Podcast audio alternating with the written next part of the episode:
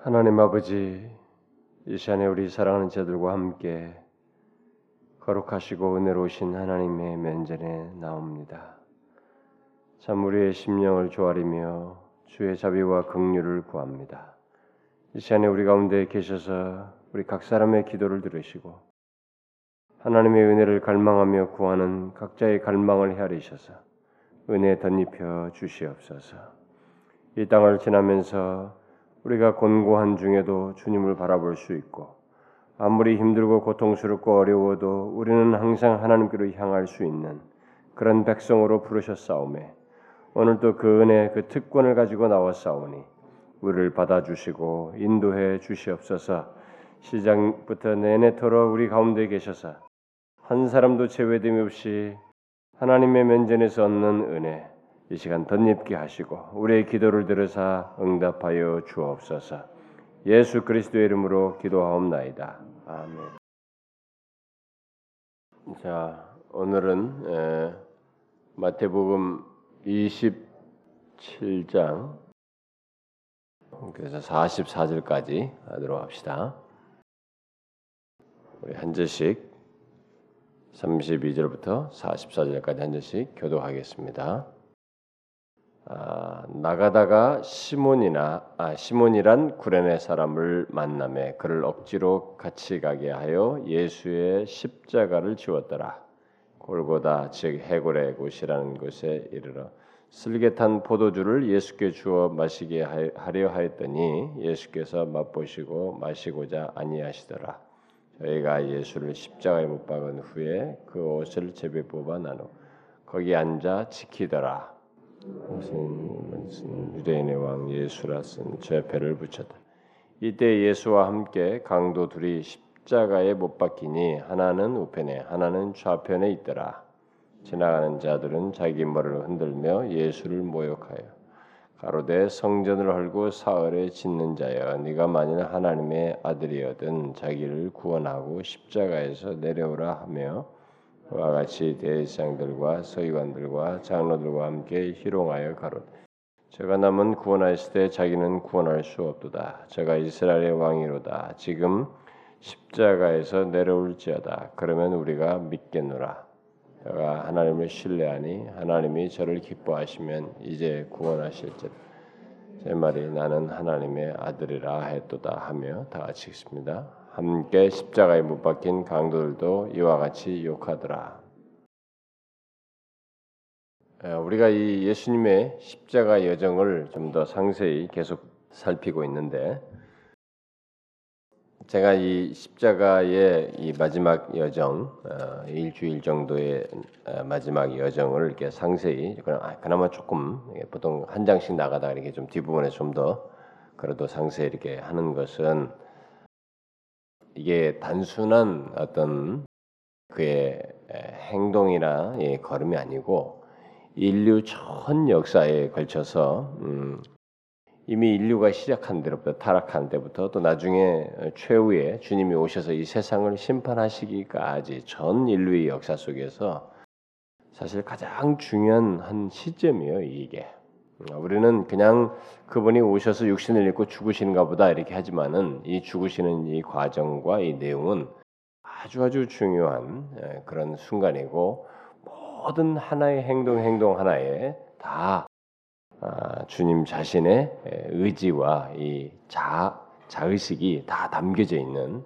예, 그런 가운데서 하나님의 뜻을 이루려고 하고 또 우리의 구원을 이루고자 하는 모든 것이 다 이렇게 음, 연관된 아주 중대한 그리고 이것으로 인해서 인류 역사는 또 바뀌게 되고 하여튼 최고의 순간이기 때문에 이 내용을 어, 상세히 좀 더 그나마 어, 제가 뭐 설교한다 그러면은 여기서 해석을 하고 또 이게 적용적인 것들을 이게 많이 덧붙이겠지만 우리는 이렇게 성경의 문맥 속에서 내용을 주로 이 시간 다루고 있기 때문에 그런 것만 다루지만서도 어, 놓치지 말아야 할 내용이기 때문에 이렇게 하는 것입니다. 어쨌든 우리가 지금 이 예수님의 마지막 여정, 뭐 성탄이 다가오고 뭐 이렇게 다 하지만은 성탄과 관련된 걸 하지 않아도 오히려 더 예수 그리스도께서 태어나신 때에 가장 그분의 오신 것의 중대한 의미인 성육신의 절정인 이 십자가의 여정을 살피는 것은 더 복되다라고 생각이 되기 때문에 계속해서 이걸 살피도록 하겠습니다. 자, 그러면 우리가 지난 시간에 어, 예수님께서 빌라도에게 정죄를 받죠. 결국 빌라도에 의해서 그가 이제 사람들에게 십자가 처형을 받는 그 거기로 내어 주게 되는데 그래서 모든 백성들이 철저하게 예수님을 이렇게 음, 박대하는 음, 그런 내용을 쭉 살피면서 이제 마침내 예수님께서 이제 총독의 군병들에게 군사들에게 예수님을 데리고 와서 이제 처리하라라고 했는데 이들이 예수님을 데리고 막 희롱했죠. 예수님을 막온 군사들을 모아가지고 희롱하고 멸류관 가시 멸류관 씌우고 머리에 씌우고 막 오른손에 갈대를 치면서 네가 왕인 흉내를 다 내게 하면서 희롱하면서 침뱉고 머리를 치고 홍포를 벗기고 옷을 입히 또 도로 다시 입혔다가 결국 십자가로 못 박으러 데리고 나가는 그 장면에서 우리가 그것까지 살폈습니다. 이제 32절로 나는데 32절부터 돌아가는데 자, 이 내용 속에서 이제 우리가 어, 계속 주목해야 될 것은 철저하게 예수님 이 십자가에 달려서 이제 달려 있는 상태에 있게 되는 거죠. 오늘 내용이. 근데 철저하게 예수님이 하나님으로부터 버림받는 장면이에요. 음, 이 모든 과정 속에서 이것을 오늘 내용 속에서 좀 주목할 것입니다. 자, 어쨌든 이제 빌라도가 빌라도의 최종적인 선언, 명령이 떨어지고 나서 군사들이 예수님을 이제 조롱한 뒤에 그를 끌고 결국 나가다가 그랬죠. 십자가에 못 박으려고 끌고 나가니라. 어디로 나갔어요? 그 나가다가 그랬는데 어디로 나간 것입니까? 예루살렘 시내를 지나서 예루살렘 성 밖으로 나간 거죠. 이것이 아주 중요한 순간이에요, 여러분. 이런 것도 다 성경의 성취입니다. 그러니까 성문 밖으로 나간 것입니다. 성문 밖에서 십자가에 못 박기 위해서 성 밖으로 그를 끌고 나간 것입니다. 자, 결국 이 장면은 예수님께서 성 밖으로 성문 밖에 이제 버리워져서 자기 백성들과 완전히 예루살렘 성, 예루살렘 하면 하나님의 성이에요. 음? 하나님의 백성들의 통칭적인 의미가 담겨져 있습니다. 근데 그 예루, 하나님의 백성들이 모이는 그, 그 예루살렘으로부터 그가 이렇게 떠나게 돼. 거기서부터 밖으로 이제 끌려 나오게 되는 거죠. 그래서 성문 밖에 버리워지는 것이 성경에 보면 성문 밖에 버리워져서 취급되는 내용들이 있습니다. 이게 추하고 더러운 것들, 뭐 이런 것들 쓰레기들이고 마찬가지고 무슨 뭐 어, 이게 참형 치르는 사람들 다 성 밖에서 처리해 버리죠. 예, 네, 결국 성문 밖으로 이제 버려지는 장면이에요. 이게 성경적으로 보게 되면은 예, 버려져서 자기 백성들과 이제 완전히 단절되게 되는 어? 단절된 상태에 놓이게 되는 이 장면입니다. 자, 그래서 결국 예수님은 성 밖으로 예, 추방당하시게 되고 버림받게 되는데 이것은 예수님에게 지금까지 우리가 봐왔던 내용의 연장선상에서 어, 십자가를 지러 가는구나 이게 아니고 계속 고통을 당하시는 장면이요 이게 자기 백성들에게 자기가 버림을 받고 성 밖으로 추방당하는 거예요. 자기 백성들로부터 자기 백성의 경례로부터 완전히 추방당하는 이 장면이기 때문에 지금 이 고난의 이 길을 걷고 있는 한 걸음 한 걸음 나아가시는 예수님은 지금 굉장한 계속적으로 고통을 당하시고 있는 고난 당하시고 있는 장면입니다. 이 내용이 우리가 그런 사실을 그래서 제가 여러분들에게 상세히 자꾸 이것을 설명을 자꾸 하는 것은 예수님의 십자가 여정의 한 걸음 한 걸음도 그리고 잠시 머물러서 누군가로부터 어떤 조롱을 당하는 이 모든 상황 자기에게 펼쳐지고 전개되는 가해지는 모든 내용들이 그냥 저절로 있는 상황들이 아니라 이게 다 우리의 죄를 대속하기 위한 완전한 순종으로 나아가는 그 길, 길이며 그 가운데서 계속적으로 고난을 당하시고 고통당하시는 것이에요. 모든 장면들이 여기서도 지금 계속 고통당하시는 예수님의 모습을 보게 됩니다.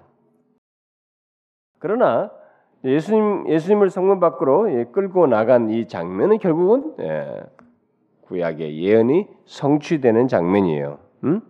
예, 구약의 예언이 예, 성취되는 장면인데 구약 성경에서 이제 이 희생 제사에서 성문 밖에서 희생 제사 드리는 어떤 그런 아, 아니 희생 제사 속에서 이렇게 죄를 처리하기 위해서 성문 밖에서 희생 제사의 어떤 의식을 치렀던 그 내용의 일면을 성취하는 장면이기도 합니다. 그게 뭐겠어요, 여러분? 그 내용이 어떤 것이겠어요? 제가 옛날에도 얘기를 했는데 구약을 보게 되면 백성의 죄를 대신 질 대속죄 일에 주로 벌어 예, 있었던 일이죠. 예. 백성들의 죄를 대신 진 이 염소, 염소가 예루살렘 성 밖으로 성 밖의 광야로 예, 쫓겨나 저주를 받게 되어서 저주를 받고 이게 죄를 덮어씌우고 광야로 나가서 저주를 받게 되는 그래서 거기서 죽, 게 되죠 결국 이런 희생 의식에 관한 기록과 맞물려 있는 것이죠. 그런 것의 성취라고 볼 수 있습니다. 결국 예수님께서 어, 희생 제물의 염소와 같이 자기 백성들의 죄를 지고 성 밖으로 이게 나가셔서 저주를 받게 되는 것이 이 십자가의 성 밖으로 나가시는 장면은 죄를 지고 예루살렘 성밖 광야로 버림당하는 것 바로 그 장면의 성취라고 볼 수 있습니다. 구약에서 나오는 그러니까 우리가 지금 보다시피 예수님의 모든 걸음 십자가의 등은 다 자신의 자의식 속에서 고난을 당하시고 죄를 계속하면서 우리 구원하기 위한 자신의 분명한 자의식 속에서 다 고난, 고통을 느끼는 무감각의 여정이 아니라 고통을 실제로 느끼는 것이면서도 이게 다 구원의 어떤 성취예요. 음? 성경을 성취하는 내용인 것입니다. 자, 바로 이 일을 이제 십자가를 지심으로써 정확하게 처절하게 성문 밖에서 버림당하시는 것에 대한 절정을 자신에게 당하시게 되죠. 자, 이것을 위해서 예수님은 먼저 그 성문 밖에서 십자가를 치고 이렇게 버림받고 저주를 받기 위해서 십자가를 지셔야 하는데 그 십자가를 지시기 위해서 자기 십자가를 자기가 지고 하는 거죠. 이들이 그렇게 하게 하는데 무거운 십자가 이렇게 탁 사람을 매달아서 이렇게 높이 세울 정도니까 굉장히 무거운 거죠. 무거운 십자가를 예, 짊어지시고 끌고 네, 가도록 네, 하는 장면입니다. 그래서 이제 끌고 나가셨다. 그죠? 자, 이때에 예수님은 십자가를 지시기 위해서 이제 자기 질 십자가를 끌고 나가실 때이 예수님은 사실 굉장히 지쳐 있는 상태입니다. 계속 잠을 못 주무셨죠. 음, 거기 와서 막 끌고 다니고 계속 했기 때문에 계속 잘못 이루셨고 그다음에 여러 가지 그 고초를 당하셨습니다. 많은 고초를 당하시고 이런 것을 다 당하신 뒤였기 때문에 뭐 해초리도 맞으시고 이렇게 많은 그 고초를 당, 정신적, 신체적 다 이게 고통을 당하신 그렇기 때문에 상당히 지금 몸 상태가 기진맥히는 상태예요. 그래서 이제 이 군사들이 예, 이 여기 군병들이 예수님이 못 박힐 장소까지 십자가를 그 언덕 위에까지 가야 되는데 예, 골고다라고 하는 언덕까지 가야 되는데 거기까지 십자가를 잘 끌고 갈 수 없다고 나름대로 이렇게 판단을 한 것 같습니다. 어? 이 지금 이게 기진맥진해서 잘 끌고 갈 수 없어요. 우리가 뭐 이게 보면 이게 자기 자신이 지치어서 이게 감당을 못하는 그러니까 이들이 지금 그걸 판단을 해가지고 거기까지 끌고 갈 수 있도록 어? 어떤 대신할 만한 사람, 군중들 중에서 그 대신 십자가를 지고 갈 사람을 아마 이들이 찾았던 것이에요. 음. 이들이 찾았는데, 근데 이들에게 있어서 이 십자가를 진다. 또 이 십자가에 뭐 어떻게 좀 연관된다, 뭐 손을 댄다 이런 것들은 자신들에게 굉장히 저주스럽게 여겼기 때문에 아, 또 뭐 저주를 받는다고 생각했기 때문에 사람들은 십자가를 지려고 하지 아무도 지려고 하지 않는 거예요. 결사적으로 반대는 거죠. 어? 그러다가 마침 예루살렘 성 밖에서 예루살렘으로 이렇게 오고 있는 예루살렘 성으로 오고 있는 구레네 사람 시몬을 본 것입니다. 구레네 사람이면 일반적으로 구레네 사람이라면 이게 흑인 계통의 사람이겠죠. 아, 프리카 계통 사람이니까. 그러니까 이 구레네 사람 시몬을 보고 그에게 강제로 이제는 뭐 다른 사람들이 여기 이 사람들이 뭐 종교적인 성격을 가지고 특별히 더 심하니까 그러니까 아예 이 사람에게 강압적으로 이게 십자가를 지은 것입니다. 어? 억지로 그죠? 억지로 그를 억지로 같이 가게 해가지고 예수 십자가를 지운 것입니다. 가게 해가지고 가다가 이제 예수님이 그 감당 못할 때 이제 덮어지도록 한 것이죠. 물론 이 사람 시몬도 그런 시몬도 십자가를 치고 싶지 않았겠죠. 이 사람은 지금 억지예요. 억지로 자기가 왜 날벼락이냐 이게요 지금. 내가 여기 왜, 왜 갑자기 왜이 이 십자가 이 극형에 처하는 사람의 십자가를 내가 왜 지냐 이거죠. 아주 날벼락이죠 자기한테는. 정말 이 사람도 원치 않지 원치 않았습니다만은 어쨌든 억지로 이 일을 하게 됩니다. 구르네 사람 이 시몬은 아마 이 로마 군인들의 이런 행동을 굉장히 못마땅해서 막 감정적으로 아주 굉장히 그들에 대해서 이 증오심을 가지고 십자가를 지고 아마 가게 됐을 거예요. 음? 그러면 십자가를 가면서도 자기 앞에 가시는 예수님을 이 사람은 어떤 식으로든 그 가는 과정 속에서 아마 주목하게 됐을 것입니다. 뭐, 뭐 별 생각 다 했겠죠. 내가 왜 이런 일을 하며 저들에 대한 미움도 있지만 왜 이분은 십자가를 지는가? 이 사람은 예수님과의 어떤 이 접촉점이 이 사건으로 있어서 사건으로 해서 아마 있게 됐겠죠. 그러나 이 당시에 이 사람은 분명히 자신이 진 이 십자가를 잘 이해하지 못했을 겁니다. 이분의 십자가, 이분이 지신 십자가에 대해서 이 사람은 분명히 잘 이해하지 못했을 거예요. 그러나 자신의 인생에 전혀 예기치 않게 생긴 이 특별한 상황, 이 특별한 경험을 이 사람은 잊을 수 없었겠죠. 그리고 나중에 분명히 후에 자신이 그한한 일이 십자가를 진 일이 사실은 굉장히 영광스러운 일이라는 것을 알게 되었을 거예요. 우리는 막 그렇게 그래서 이 구레네 시몬, 구레네 사람 시몬이라는 것이 성경에 기록돼서 우리들에게 계속 언급되게 되는데 아마 그런 과정은 있지 않았겠나 이게 우리가 일반적으로 사람들이 많이 말하죠. 그런데 사실 이 지금 이 구레네 사람 시몬이 자기 앞에 지금 예수님이 지쳐서 가고 있고 자기는 그 치고 뒤를 따르는 이 장면은 사실 우리에게 예수님께서 자기를 따른 자들에게 하셨던 어떤 말씀을 이렇게 전형을 이렇게 그림을 하나 보여주는 거죠. 뭐예요? 누구든지 나를 따르려거든 자기 십자가를 지고 나를 자기를 부인하고 자기 십자가를 지고 나를 쫓을 것이다. 정말 그런 외형을 지금 보여주는 장면이죠. 주님을 뒤에서 십자가를 지고 주님을 줬는. 사실 십자가는 예수님이 대신 지시긴 하지만은 사실 죄에 대한 이런 것은 예수님이 다 지시지만 그 예수님을 따르는 자들 뒤 지금 뒤따르잖아요 앞에 뒤따르는 자에게 있어서는 자기들이 자야 할 어떤 십자가 있는데 바로 그런 것을 그림으로 보여주는 한 장면이라고 할 수 있겠습니다. 자 그렇게 해서 이제 십자가를 지고 따라가게 되는 장면. 그런데 이제 뒤에 이제 33절부터 36절을 보게 되면 마침내 예수님께서 십자가에 달리시는 장면이 보게 됩니다. 예수님께서 이 골고다라 불리우는 언덕에 도착했을 때 사람들은 어, 예수님께 이 쓸개를 탄 포도주를 주죠. 그러나 예수님은 그것을 맛보시고 이렇게 마시고자 하지 않았습니다. 이 포도주는 뭐예요, 여러분? 쓸개를 탄 포도주는 왜 왜 이렇게 이런 십자가를 진 자에게 마시올 이렇게 됐어요? 그대에 주고 있습니까? 이 포도주는 고통을 이렇게 감소시키는 경감시키는 어떤 마취제 성격을 가지고 있는 것입니다. 그러니까 마취제와 비슷했던 거죠. 그런데 예수님께서 그걸 거절했어요. 왜요?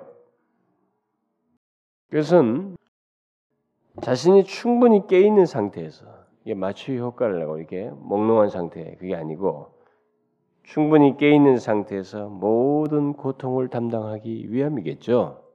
음? 바로 우리 죄로 인한 고난을 깨 있는 상태에서 기꺼이 담당하시기 위해서 어, 마시지 않은 것입니다. 이것도 완전한 순종을 의식한 그분의 행동이에요. 이 그냥 그냥 싹 지나가는 행동이 아니고 철저한 순종을 하는 것입니다. 우리의 죄를 구속하기 위해서 자신이 기꺼이 모든 고통을 다 담당해요. 여러분 마취 효과라는 게 우리가 술에 취하면 이게 다쳐도 잘 모르지 않습니까? 음, 제가 옛날에 그 사당동에 그 우리 학교를 다니고 있을 때 사당동에 있을 때 거기 기숙사에 머물고 있을 때 이렇게 교회를 제가 어디 사역을 하고 전도사를 사역하고 이렇게 돌아오다가 노량진역에서 내려가지고 버스를 타고 이렇게 와요. 그때 그쪽으로 가려면 그랬는데 버스를 타고 탁 내렸는데 아니 전철에서 탁 내렸는데 막 어떤 좀 술이 취한 사람이 같이 따라 내려서 남자분이요. 근데 이 사람이 좀 술이 많이 취했더라고 정말. 그래서 내가 앞으로 가면서 아, 저 사람이 저래도 안 되겠다 위험하겠다 했어요. 근데 쭉 출발하는데 사람 글로 가, 기우는 거예요. 이 전철적으로 가면서 팍탁 손 치더니만 싹 말려들더라고요. 그 조금 짧은 순간인데 확 말려드는데 그 틈 사이가 있는데 거기 다리가 확 끼어버린 거예요. 이 사람이. 그런데 낀 상태에서 한 2, 3m 쫙 끌려갔어요. 막 저는 막 손을 가지고 조금 제가 좀 뒷부분에 있었기 때문에 앞부분 사람들 많이 갔고 저는 막 어떻게 막 하면서 이게 수도을 시켰습니다. 어떻게 하든 아마 이게 영 나왔겠죠. 이 저기 스크린 아마 나왔어요. 그때가 제법 오래된 세일이죠. 80년대인데 했어요. 아마 85년이나 6년쯤 됐겠습니다. 그래서 결국 수습했어요. 전 전철이. 그래가지고 이제 막 그 오고 뭐 나는 거기서 증인으로 뭐, 뭐 어땠느냐 써고 나왔습니다만 올라가 사무실에 가지고 뭐본 경위를 말하라고 그러죠. 다 써주고 나왔는데. 근데 거기서 꺼냈을 때 딱 보니까 뼈가 다 보이더라고. 무릎 이런 데막 끓여가지고 살이 터 날라갔어요 벌써. 뼈가 막 보이는데 아 정말 근데 이 사람이 그걸 아프진지 아, 계속 그러는 거예요. 취해가지고 고통을 못 느껴 자기가 지금 뼈가 다 보일 정도로 살이 지금 한 몇 군데 두세 군데 이렇게 쭉 나갔는데 이게 마취 효과가 있어요, 여러분. 취하는 것은요. 예, 특별히 이제 술인도 그런 효과가 있지만 예, 사람의 신경을 해서 이 사람들의 이런 것도 있습니다. 근데 예수님이 그걸 다 거절한 것이에요, 사실은.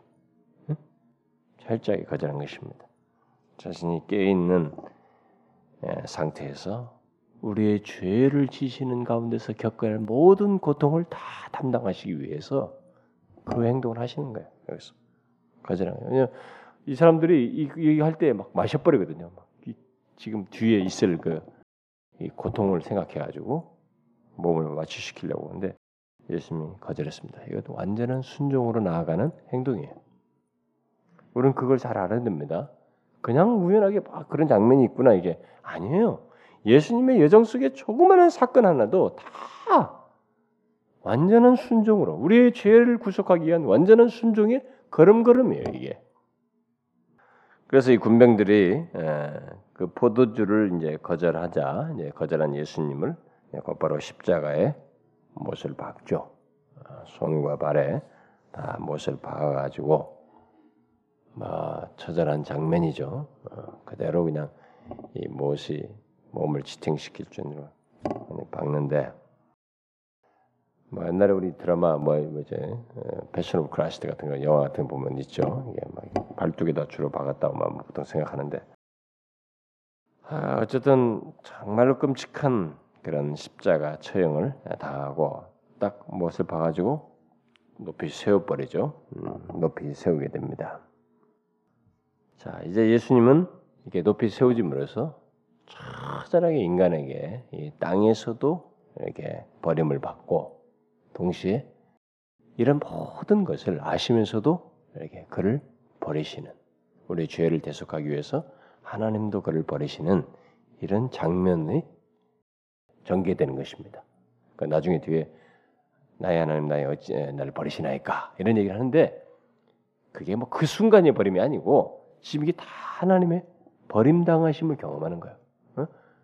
사람들로부터 성 밖으로 하나님 백성들로부터 버림당하는 그것에 장면. 그래서 그 절정이에요. 이 땅에 있는 사람들로부터 버림당하는 장면. 하늘에 매달려 있지만은 하나님도 그를 전혀 개의치 않는, 아니 지금, 지금 그를 구원하기 위한 어떤 행동을 하지 않는 버림당하시는 그 장면입니다. 음? 철저하게 그 길을 가신 거예요. 사람과 하나님에게 버림당하시는 이 경험을 자신이 그대로 하신 거 당하신 거죠.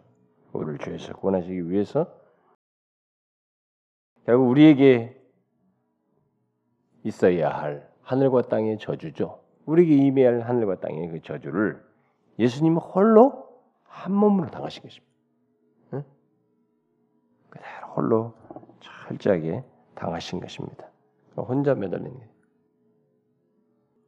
근데 예수님께서 이 십자가의 언덕이 아니, 언덕 위에 십자가에 못 박히신 이 일은 여러분이 제가 계속 말하지만은 이런 이 상황은 인류 전 역사에 다 예언되고 기다려진 결정적인 중대한 상황이에요. 이건 절대적으로 우연이 있지 않은 우연한 일이 아닌 그 아주 준비된 그 상황이죠.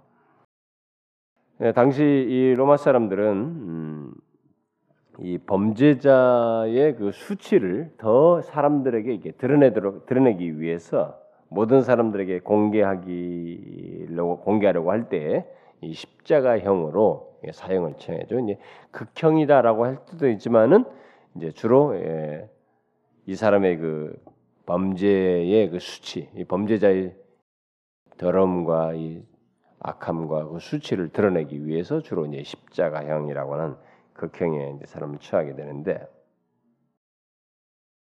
골고다에서 예수님이 바로 그 수치를 당하시는 것입니다. 우리 죄악의 수치를 그가 다 당하시는 거예요. 응? 여러분 아셔야 됩니다. 이게 수치예요, 여러분. 이 십자가형은 범죄자의 수치를 노골적으로 드러내고자 하는 그런 성격이 있어요. 형벌 자체. 예수님이 그걸 하는 것이죠. 당하시는 거예요. 바로 우리 죄악의 수치를 바로 자신이 담당하시는 거예요. 결국 우리 죄악의 수치가 예수 그리스도 안에서 나타나고 있는 장면이에요. 어? 우리들의 죄로 인해서 당해야 할그 수치가 지금 예수님에게 그대로 덮어 씌워져서 나타나고 있는 장면입니다. 그것을 하나님께서는 예수 그리스도를 수치스럽게 하심으로써 우리의 죄를 저주하시는 거죠. 수치스러운 우리의 죄를 저주하시는 거예요. 지금 예수님에게. 바로 그 장면이에요. 그런 한 면 한 면이 다 구속적인 죄를 사하시는 이 구원적인 의미가 다 담겨져 있습니다. 그래서 이걸 여러분들과 제가 생각을 해야 돼. 우리의 수치를 그가 담당하신 거예요. 응? 하나님께서 우리 죄악의 수치를 예수 그리스도에게 다 덮어 씌워서 당하게 하시면서 우리의 죄를 저주하시는 거예요. 우리의 죄를 저주하시는 거죠. 그러므로 이 십자가 사건은 예수를 믿는 모든 사람들, 예수 그리스도를 믿는 모든 사람들을 위해서 일어난 일이죠. 어, 이건 저와 여러분들을 위해서 일어난 일이에요. 무관한 사건이 아닙니다. 다 우리의 수치가 전가되어서 당하신 것이죠. 우리를 위해서예요. 그리고 우리의 죄는 여기서 보여주 이렇게 이 장면에서 보여주다시피 하나님 그렇게 하나님의 저주를 받아야 한다는 것이. 우리의 죄는 이렇게 수치를 유발시키며 하나님의 저주를 받아야 한다는 것. 그렇게 함으로써 제거된다는 사실을 보여주는 것입니다. 우리는 이 장면을 많이 생각해야 돼요. 십자가의 여정을 그런 면에서. 그렇게 해서 우리의 죄가 제거되는 거예요, 여러분. 그래서 예수님께서 이 십자가 아, 지시는 이 내용에서 사실 예수님께 예수님께서 가장 고통스러워 하신 것은 음, 육체의 고통이 아니에요 여기서 어, 우리들은 예수님께서 육체의 고통을 당하신 거라고 생각하지만 육체의 고통이 예수님이 가장 고통스러운 것이 아닙니다. 제가 십자가 설교에서 다 이미 그런 얘기 했습니다만은 이것은 하나님의 저주를 받아서 버림받는다는 거예요. 이게 십자가의 모든 내용, 여정 속에서 그리고 경험 속에서 고난 속에서 가장 고통스러운 절정의 절정이에요. 하나님으로부터 저주를 받아서 버림을 받는다는 것입니다. 십자가 여정 속에서 예수님께서 자신이 하나님께 버림을 받았다는 이런 자각을 어디서 이걸 더 특별히 하냐면 자기 백성들이 자기에게 저지르는 이런 행동 속에서 자기 백성들이 자기를 향해서 취하는 행동 속에서 하나님께 버림받았다는 것을 더 사무치게 경험하는 거예요. 여러분 자기 백성이라도 뭐 어찌 해야 되잖아요. 없어요. 철저하게 버림당하고 있다는 것은 경험하게 하는 것입니다. 이게 예수님의 가장 큰 고통이에요. 여러분 우리가요, 음, 제일 큰 고통, 인생의 제일 큰 고통이 가장 좋았고 좋은 관계 가졌고 사랑했었고 이렇게 깊은 관계가 있었고 그런 사람으로부터 이렇게 버림받는 거예요. 다른 것은 괜찮아요, 여러분. 근데 이건 사람을 정말로 죽입니다. 너무너무 큰 고통을 야기시켜요. 그래서 오랜 관계, 깊은 사귐, 서로 사랑했던 사람 이 사이일수록 사실은 더 조심할 일이 있는 거죠. 음. 그게 제일 큰 고통이에요. 근데 예수님이 사실은 하나님으로부터 그런 고통을 어, 가장 큰 고통을 경험하시는 거예요. 예수님께서 하나님께서 뭐 버린다고 하는 어떤 뭐 구체적인 행동을 하는 게 아니라 그 자기 백성들로부터 이 그들이 자기 예수님께 버리는 아, 취하는 행동을 통해서 하나님으로부터 버림받았다는 것을 그가 경험하는 거죠. 그래서 이 군병들이 로마의 군사들이 자기들의 있던 생각에 이끌려 가지고 예수님의 겉옷을 제비 뽑아서 나누고 그렇죠? 제비 뽑아서 나눕니다. 근데 이것 또한 구약 성경에 예언된 것의 성취예요. 음? 그렇죠? 시편 22편에서 나온 내용이죠. 예언 예언의 성취입니다. 이것조차도 다 예언의 성취예요. 그러니까 여러분 이런 것이 다 우연하게 일어나지 않습니다. 절대로 우연하. 우리는 사람들이 아, 갖고 놀까 뭐 장난치면서 얘기하는 것 같지만 하나님의 사전에는 사전에는 우연한 일이 없어요. 하나님의 다 아심 속에서 있는 것이고 자신의 뜻을 이루는 과정 속에서 있는 전개되는 이 맞물린 사건들이다. 특별히 이것은 예언된 것의 성취입니다. 그래서 로마의 군사들이 이미 그렇게 이렇게 취함으로써 그 예수님을 뭐 취급하는 거예요? 결국 죽은 자 취급 다 하고 있는 것입니다. 음, 죽은 자 취급하고 예수님을 그냥 이제 죽었 죽은 취급 끝난 사람 예, 이분을 끝난 분으로 취급하는 것입니다. 더 이상의 이 사람이란 존재에서의 의미는 없다. 이렇게 취급하고 있는 장면이 정말 그렇습니까? 예수님께서 여기서 이렇게 못 박히시고 십자가에 탁 달려서 공중에 매달려 있을 때 이것으로 이분 의 이 모든 것은 끝난 거예요? 십자가의 죽음은 무모한 죽음인가요? 그의 삶에 더 이상의 열매가 없다는 것입니까? 어떻습니까? 그래요? 아니죠. 일단 예수님은 하나님께서 자기를 버리신 것과 하나님께서 자기와 더 이상 예, 지금 이 상황에서는 그렇습니다. 더 이상 자신의 사랑하는 아들로서 이 관계하시기를 원치 않는다는 것을 경험하는 거예요. 이 상황에서는 일단 아, 이것을 철저히 느끼는 상황입니다. 사람들이 자기를 죽은 자 치고 더 이상의 모든 것을 이렇게 뭐 백성들부터 지금까지 되어지는 모든 과정이 있고 마지막에 피날레에서도 이렇게 하는 것 속에서 하나님께서 자기를 버리신 것과 지금 이 상황에서 하나님이 더 이상 자신의 아들로서 관계하시지 않는 이런 아, 그러기를 원치 않는 것 그런 경험 상황을 이렇게 철저히 경험하시는 장면이죠. 그러면서 이 사람들은 제비 보면서 거기 앉아서 지키고 있습니다. 그런데 이것이 거기 앉아 지키고 있는 이 상황에서 예수님께서 이런 모든 과정 속에서 다 우리의 십자가, 우리의 죄를 대속하기 위한 그분의 다 감당하시며 응? 다 버림당함의 철저한 경험입니다. 여러분 그것을 순간순간 시간이 착착착착 흘러가면서 다 자신이 감당하시고 있다는 것, 우리의 죄를 위해서 철저하게 완전한 순종으로 나아가면서 당하신다는 것을 우리가 꼭 기억해야 됩니다.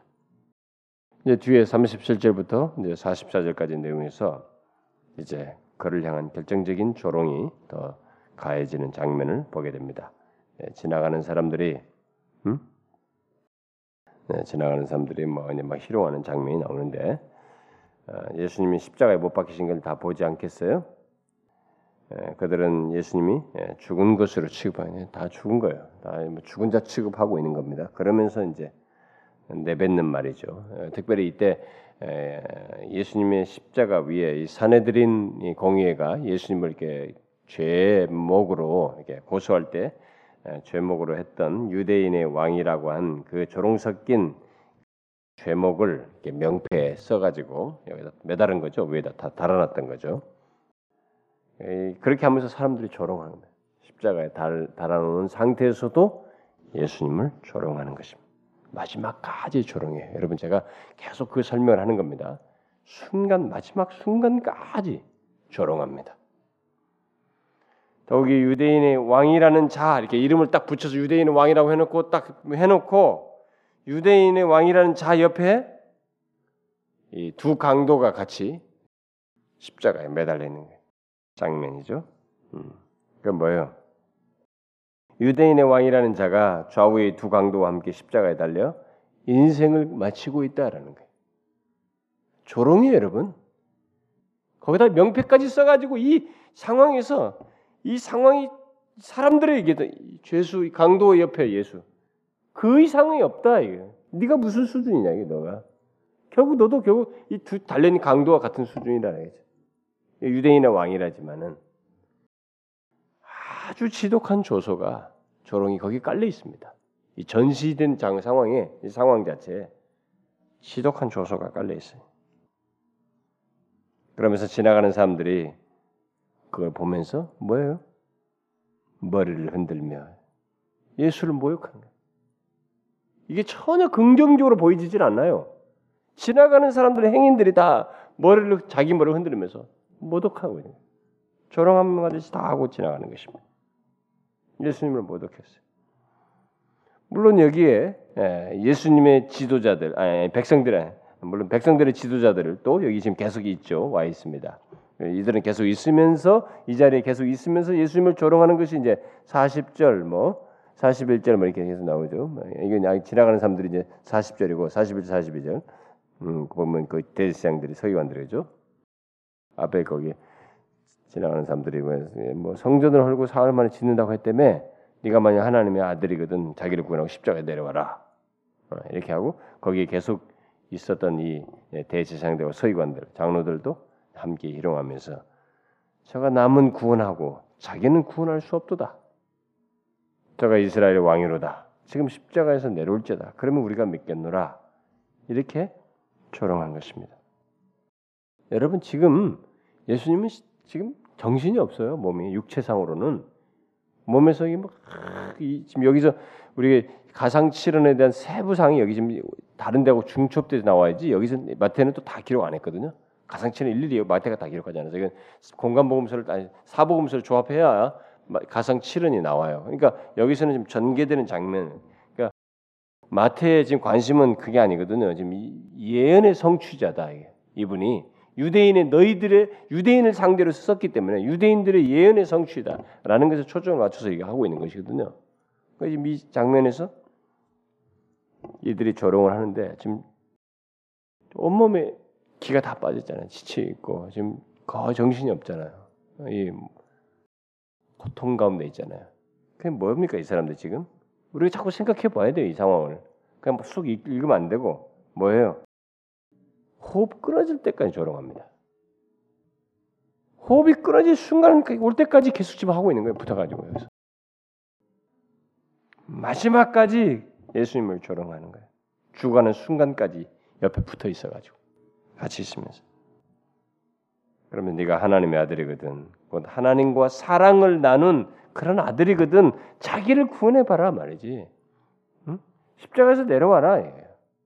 능력을 발휘해 봐라. 그 관계를 증명해 봐라 이제. 그래서 예수님께서 자신 예수님 자신이 하나님의 아들이라면 또 하나님의 보냄을 받은 자라면 자기를 구원하고 이스라엘의 왕으로서 한번 왕권을 행사해 봐라. 응? 그런 일이 그런 일을 네가 하지 못한다는 것은 그런 일이 없다는 것은 뭐 하나님이 지금처럼 너를 이렇게 버렸다는 것은 네가 하나님의 아들이 아니라는 것을 말하지 않느냐? 이런 자신들의 논리가 담겨져 있는 조소를 하는 것입니다. 조롱을 그런 조를 하고 있는. 여러분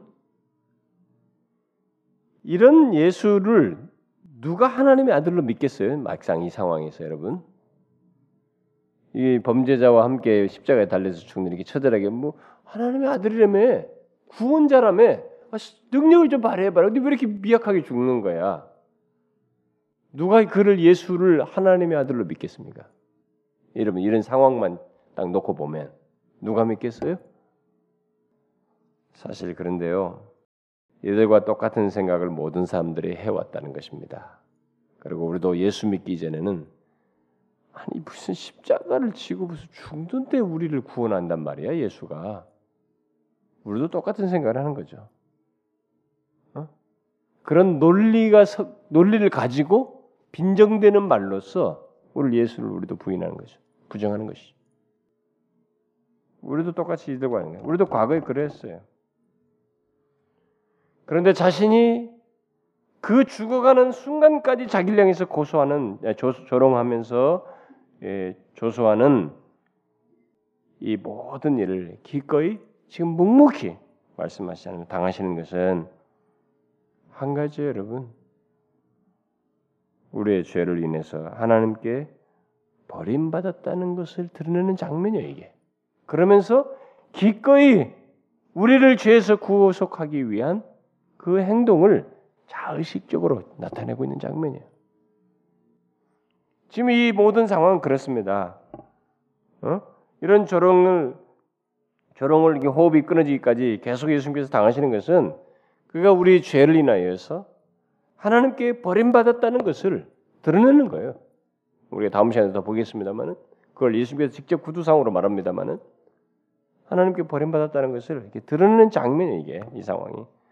그리고 그것은 예수님께서 이것을 철저하게 당하고 있는 것입니다.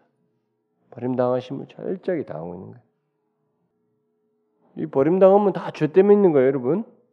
우리의 죄 때문에 이런 버림당하심이 있는 겁니다. 성문 밖으로 나와서 이렇게 철저하게 모든 사람 하늘과 땅의 모든 사람들로부터 버림당하는 이것은 우리 죄 때문에 여러분. 이 죄가 이렇게 하나님으로부터 버림당하게 한 것입니다. 그분이 우리 죄를 덮으시지 않으면 어찌 하나님 사이에서 하나님과의 그 하나님부터 버림당하지 하나님 아버지로부터 그 아들과의 이 복된 관계, 영원한 이 엄청난 관계인데 버림당함이라는 이런 이런 사실이 감히 존재하냔 말이에요. 존재치 않아요, 여러분. 있을 수도 없어요. 우리의 죄 때문입니다. 이렇게 철저하게 고독과 버림당함을 예수님께서 받으신 것은 우리의 죄를 지시는 가운데서 다 감당하셔야 했던 것이고 또 그것을 예수님께서도 기꺼이 감당코자 하셨기 때문에 이런 일을 다하고 있는 것입니다. 그래서 십자가에서도 예수님은 묵묵히 이 모든 조롱을 다 당하셔요. 다 당하시고 있습니다. 제가 앞에서 말했다시피 마태는 유대인을 생각하고 이 마태복음을 썼어요.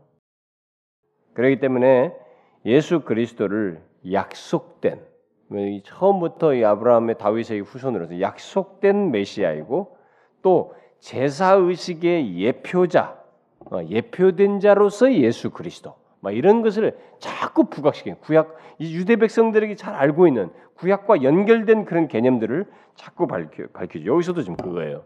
성 밖으로 나가지고 그리고 구약의 예언의 성취자로서 자꾸 기록합니다. 그것을 유대인들에게 이제 그 사실을 상기시키려고 특히 예수님의 그 십자가 죽음에서 어, 그가 당하시는 하나님의 저주를 어?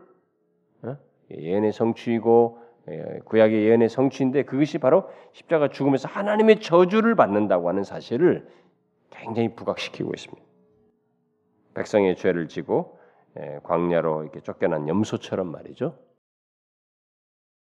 그래서 그가 버림받은 것은 그리스도이기 때문이죠. 기름 부음 받아서 우리를 구원하기 위한 그런 직임을 가진 분이시기 때문에 예, 그가 버림을 받게 되는 거죠. 음? 어, 그가 어, 하나님이 예수님을 버리신 것은 그의 직임 때문이지 뭐 하나님으로서 또는 뭐 인간으로서 이런 거 아니에요. 이 그리스도로서 우리를 기름 부음 받은 그분의 직임 때문에 버림 당하시는 것입니다. 우리를 구원기 위한 바로 그것 때문에 이 버림 당함을 철저히 경험하는 것이. 그래서 예수님은 자신이 그리스도라는 직임 안에서 하나님도 버림받으면서 자기 백성들을 다 여기서 품는 것입니다. 그들의 죄를 자신이 다 담당하시면서 자기에 속한 모든 자들을 여기서 담당하시고 포용하시는 거죠. 그래서 이분은 지금 대표자로서 일을 하시는 것입니다. 그래서 여러분들이 제가 교리반에서도 얘기했습니다만은 로마서 5장에서 예수 그리스도께서 우리를 위해서 십자가에 달려져 우리를 우리를 대신해 대신해서 우리를 위해서 이렇게 말했을 때 위해서 뭐 대신해서 이, 이런 말은 그 속에는 이 대표성이 같이 있는 거예요. 그냥 단순히 나를 대신한 내 죄를 덮었었다 이것만이 아니고 단순히 그 정도가 아니고 우리를 대신한다는 것도 있지만 이 대표한다는 거예요. 대표로서요. 직임자거든요. 그리스도라는 직임자이기 때문에 자기에게 속한 모든 자들의 죄를 자신이 다 대표로 아담이 인류의 대표로서 범죄함으로써 우리가 모두가 죄인이 된 것처럼 그가 우리의 구원할 자들의 대표로서 이 십자가를 지시기 때문에 예, 이 직임을 담당하시기 때문에 그에게 속한 모든 자들을 죄를 다 포용하신 품으시고 담당하신 그 수치 죽음 다 당하신 것입니다. 여기서 그가 비참하고 처절한 죽음을 당하시고 아, 있지만 이 죽음은 우리의 대속을 위한 그리스도로서 대표자로서 죽임을 당하시는 것입니다. 그래서 우리의 대리인이요, 대표자요, 또 우리의 머리요, 우리의 보증인이요, 바로 그런 분으로서 십자가에 달려서 죽으시는 것이에요. 그렇기 때문에 저와 여러분이 수치, 하나님 앞에 장차 섰을 때 우리의 죄로 인한 수치를 면케 돼요. 여기서 당하는 지금 이런 모든 것이 다 면케됩니다. 다음 시간에 살필 그런 내용도 다 면케되고 수만 가지 것들이 다 면케됩니다. 그가 이 대표로서 다 지셨기 때문에 그래. 그게 가능한 거예요, 여러분. 이 신비스럽고 놀라운 일이 우리 죄가 주는 이 엄청난 것들을 다 나중엔 죽음까지 당하시면서 그로부터 다 우리를 면케 하시는 것입니다. 어떤 사람이 우리가 여러분들도 많이 들어봤을 거예요. 이런 얘기를 했어요. 예수님께서 맞으신 채찍은 우리를 낫게 하기 위함이고 그가 받은 정죄는 우리의 죄를 면케하기 위함이고 우리로 하여금 정죄를 받지 않도록 그 죄를 면케하기 위함이고 그가 쓰신 가시관은 우리에게 영광의 관을 씌우시기 위함이고 그가 옷을 벗기움 당하신 것은 우리에게 영원한 의의 옷을 입히시기 위함이고 그가 조롱과 굴욕과 온갖 무시를 당하신 것은 우리를 명예롭게 하고 축복되게 하시기 위함이고 그가 죄인으로 여겨지고 범죄한 자들 가운데 속하신 것은 우리가 죄 없이 여겨지고 모든 죄로부터 의롭게 되도록 하기 위함이며 그가 사람들로 하여금 자신은 구원할 수 없다는 말을 들으신 것은 네가 뭐너 구원해 봐라 말이죠. 이런 말을 들은 것은 우리를 온 힘을 다해서 구원하시기 위해서 기꺼이 그 말을 들으시면서 당하신 것이고 그가 마침내 돌아가신 것은 그것도 가장 고통스럽게 또 수치스럽게 돌아가신 것은 바로 우리로 하여금 영원히 살고 지극한 영광으로 어, 우리를 높이시기 위함이다. 사실이에요, 여러분. 그래서 예수 그리스도를 믿는 자에게 그가 우리의 대표자로서 당하신 이 모든 일 때문에 형용할 수 없는 것들이 우리에게 다 주어졌어요. 지위, 신분, 앞으로 누릴 복, 자유, 오늘날 이 심리학적인 치유가 사실 그런 내용에서 근본적인 치료를 다 받을 만한 내용을 어디서도 해결하지 못하는 그 근본적인 내용을 다 그리스도께서 십자가에 다 해내셨어요. 그 저와 여러분이 영광스러운 지위에 됐어요, 여러분. 그래서 에베소서 그 2장에서 그런 거예요. 그리스도와 함께 일으킴 받고 하늘에 안침 바 되었다라는 말이에요. 그런 것이 이미 뭐 우리에게 이미 허락된 완성된 사실로서 얘기해요. 사실 뭐 최종적으로 경험하는 일이 있어도 불변할 사실로 이미 있게 됐다는 거죠. 십자가로 인해서. 어떻게 그게 있게 됐어요? 자, 우리가 어떤 결과가 있게 되는 거예요. 우리가 예수 그리스도 뭐 무엇이 있게 되는지도 항상 이것도 놓치지 말아야 되는데 이것이 어떻게 해서 있게 됐는지도 반드시 함께 알아야 됩니다.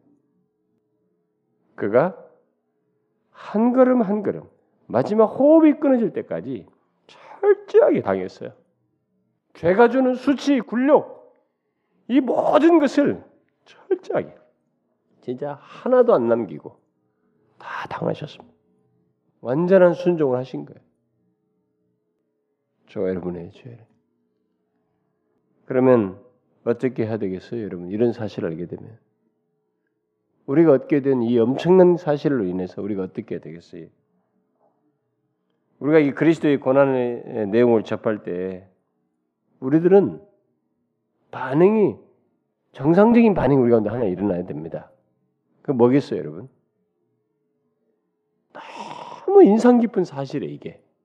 여러분 나를 위해서 뭐가 있게 됐는데 내 영혼은 아니 이 삶이 죽고 사는 문제가 누가 나를 위해서 죽었을 때 잊혀져요, 여러분? 어디서 나를 구해준 은인만 있어도 그것은 잊혀지지 않잖아요, 여러분. 근데 나의 영원한 이, 이 죄를 바꿔준 영원한 변화를 가져온 생명을 준 자신이 다 담당하시고 내가 서야 할 자리 자신 담당하시고 이게 살리신 이런 일을 했을 때 우리에게 뭐가 있어야 되겠어요? 정상적이라면 그 대상자는 뭐가 있어야 되겠어요? 잊을 수 없다는 거예요. 그리스도의 십자가가. 나를 위해서 죽으신 그리스도를 잊을 수 없다. 그래서 자신의 삶에서 가장 중요한 분이 누가 되느냐? 그리스도가 되는 거예요. 바울이 빌리포 3장에서 말한 것처럼 그리스도를 아는 지식이 가장 고상이 돼. 그게 최, 그분이 최고가 되는 거예요. 내게 있어서. 이게 하나가 있어야 되겠고, 응? 이게 막 자연스럽게 이 십자가에 대한 모든 전말을 알게 될 때 우리가 당연히 있어야 되겠고, 또 뭐가 있, 겠어요 그, 그, 그, 그 사실이 우리에게 항상 있어서 품고 있어야 되겠고, 죄를 혐오하겠죠. 죄를 싫어해야 되겠죠. 죄를 싫어해야 되는 것입니다. 그가 이 모든 일, 이런 일을 당할 수가 없는데 이런 일을 당하신 것은 오직 하나의 우리 죄예요, 우리 죄. 여러분과 저희 죄 때문이거든요. 그 죄에 대한 싫음, 싫어함이 있어야 되는 거예요. 깊이가 있고 등지는 것이 있고 혐오하는 것이 있어야 되는 거예요.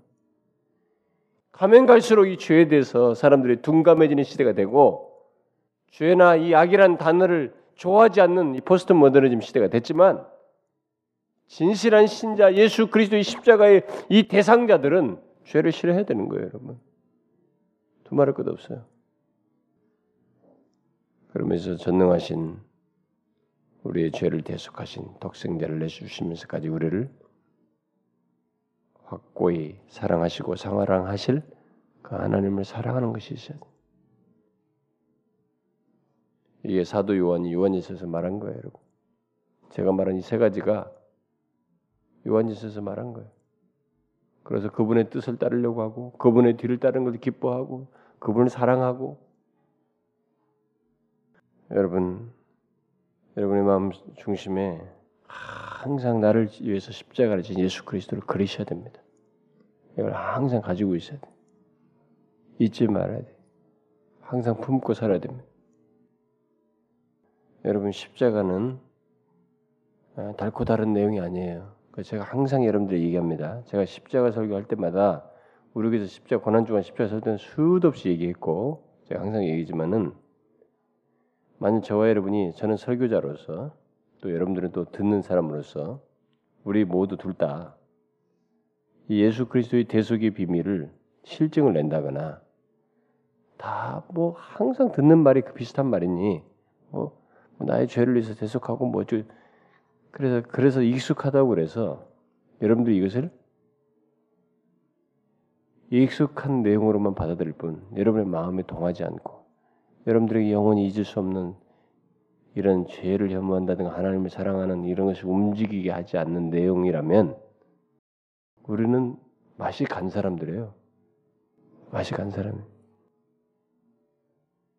맛이 간 사람이라고. 우리는 예수 그리스도의 대속의 비밀을 사실 항상 들어야 돼요. 그래서 성찬이 빈번해야 돼요. 사실. 최소의 그 본질이 자꾸 상기가 돼야 돼요. 제가 지금 그게 고민이에요. 우리 예배를 좀 뜯어 고쳐가지고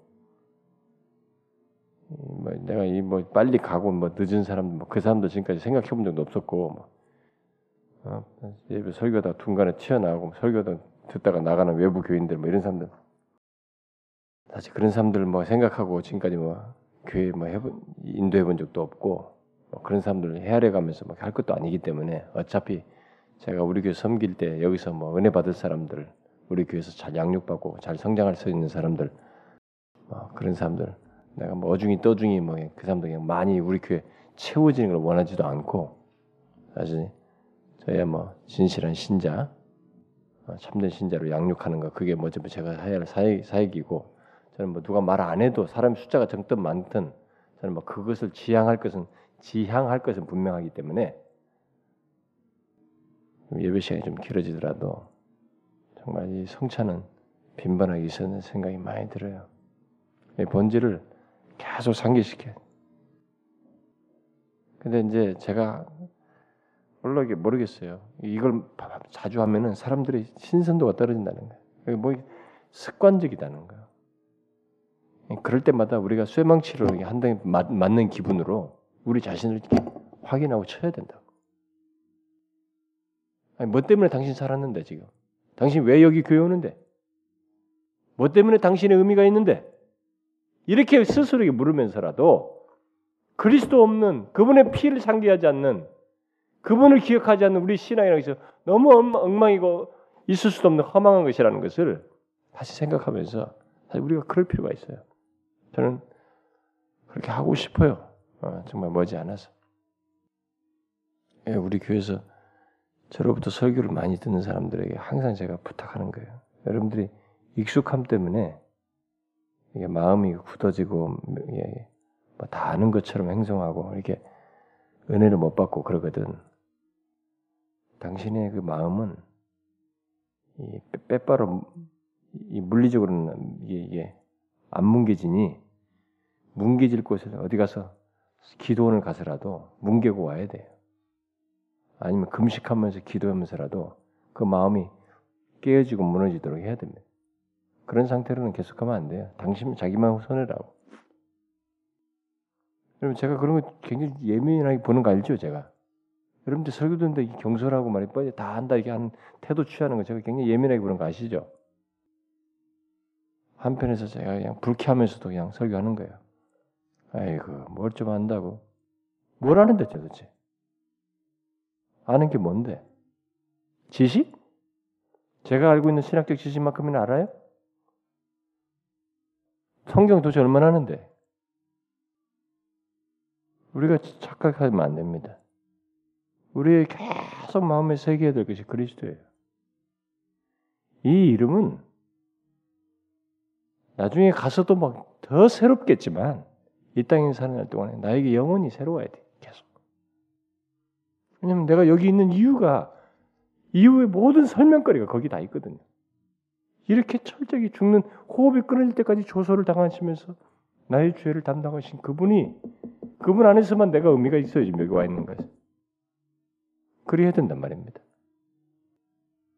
그래서 예배 시간이 좀 길더라도 이런 것을 자꾸 상기시키는 성찬이 정말 필요로 하겠다. 어차피 뭐 시리즈 하다 보면 막 어떤 이 내용도 저 내용도 해야 되는데 이것은 계속 상기할 필요가 있으니까 이런 생각이 많이 들어요. 분당에 어떤 교회 뭐 성도들이 한몇 년 사이에 뭐만명 가까이 일어났다나. 근데 그렇게 큰 교회인데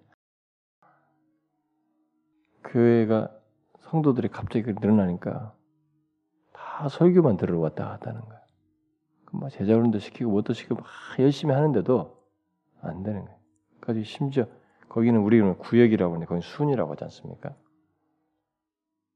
뭐 하여튼 제가 드, 들었어요.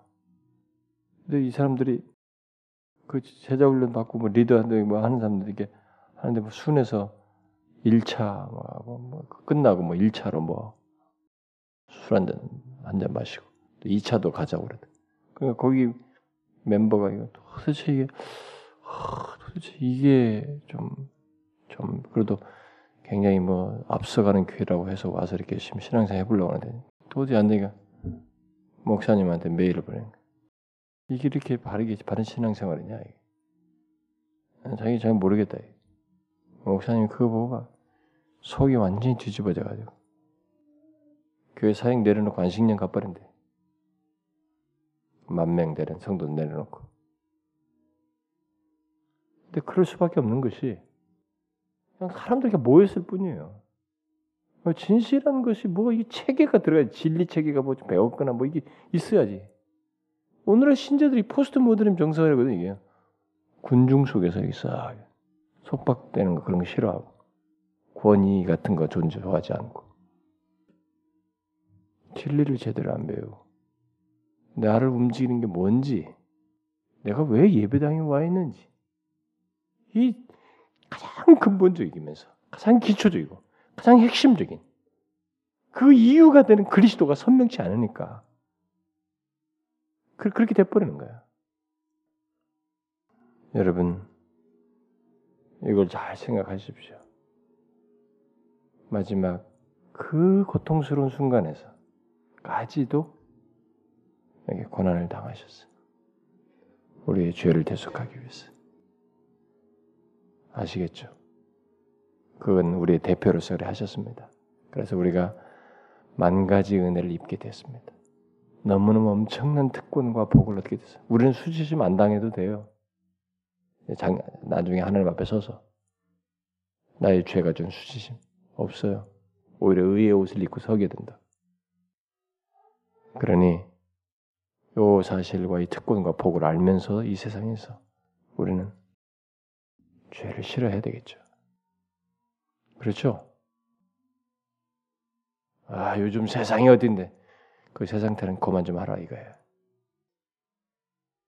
이때는 안 그랬나? 뭐 인간이 달라져요? 포스트 모더님이 할아버지 할아버지가 오더라도 우리는 그런 것에 휩쓸리지 말아야 돼. 내가 모든 신앙의 행위를 할 수 있는 것은 그리스도 나를 구속하신 그분 때문에 선명합니까, 여러분? 여러분 이 부분에서 선명합니까? 예? 이 부분에 대해서 선명합니까? 선명하셔야 됩니다. 여러분 이 중심에 예수도 없으면 뭐라 여기 와요?